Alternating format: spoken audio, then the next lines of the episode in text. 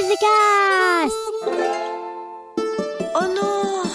Mais quoi encore? Tu sors la technique de malade. Ah non, pas la douche. Bouge pas, je suis là. Ah bah merci Rémi. Bonjour, aujourd'hui c'est la Saint-Bouton du rez-de-chaussée dans les ascenseurs. Alors euh, bonne fête à tous les boutons du rez-de-chaussée dans les ascenseurs. Chère poditrice, cher poditeur, il est temps de faire la peau à un nouveau problème d'enfant. J'ai bien dit un nouveau problème d'enfant, j'ai pas dit un nouveau problème d'adulte, j'ai dit un nouveau problème d'enfant. Mais le problème, c'est que les adultes, quand je dis problème d'enfant, ils entendent problème d'adulte. Et donc, ils écoutent ce podcast strictement interdit aux parents. Oh oh. Il y a des mamans, il y a des papas qui m'envoient des mails dans lesquels ils m'envoient un problème d'enfant pour que je le règle.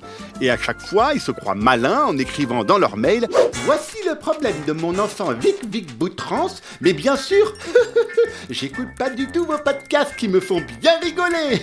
Alors ça, c'est pas dommage d'entendre de telles bêtises. Les parents me disent « Oh là là, bien sûr, on n'écoute pas votre podcast, mais qu'est-ce qu'on rigole !» Bon, les parents, vous abusez. Arrêtez d'abuser, sinon je vous dénonce un par un. Je vous aurais prévenu. Bon, nous allons maintenant faire la peau à un nouveau problème. Et ce problème, c'est les parents veulent toujours qu'on se dépêche. C'est bien simple, avec les parents, on prend jamais le temps de prendre son temps. Il faut toujours se manier le train, se bouger les fesses, se dégrouiller, se presser, foncer, courir, s'affoler. Et ça, c'est pénible, parce qu'en plus, ça arrive souvent comme ça. Jean Mouloud, j'ai pas vu passer l'heure. On doit être chez ton dentiste dans cinq virgule trois minutes. Tu lâches ton livre, tu te brosses les dents, tu t'habilles, tu montes sur ton bicloun. Un bicloun, c'est un vélo, mais moi, je préfère dire bicloun. Et on fonce chez le dentiste. Voilà, parce que papa a oublié ton rendez-vous chez le dentiste, toi tu dois te manier et devenir super stressé, paniqué, grondé, malmené, et en plus il faut que tu pédales comme un dérapé.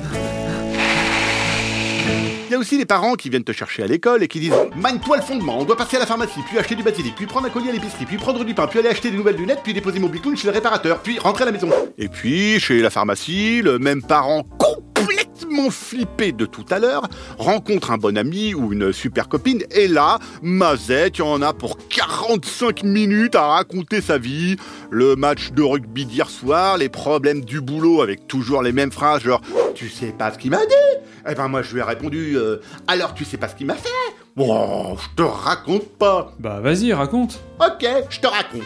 Et le parent, super euh, stressé, flippé, pressé de tout à l'heure, il raconte sa vie, et ta vie, et ça dure une plombe. Et à la fin, il dit toujours « Ouh, lololololol, il faut absolument que vous veniez dîner à la maison, on a plein de trucs à se dire !» Et puis après, le parent, il reflippe, il recourt, il rerâle, et c'est pénible de devoir recourir partout. Donc nous allons passer à la solution pour expliquer que ça ne se fait pas de courir partout et que s'organiser c'est un rien chouette. Dimanche matin, papa a promis de vous emmener à la piscine, ça c'est cool. Alors toi, samedi soir, dans ta chambre, tu vas te faire un grand cône avec une feuille en papier et demain matin, tu vas régler ton réveil sur quatre heures trente. À quatre heures trente et une, tu arrives dans la chambre des parents. Debout les feignasses, je compte jusqu'à cinq et à trois on se lève, on se douche, on s'habille. Puis tu attends les parents à la sortie de la douche et tu continues.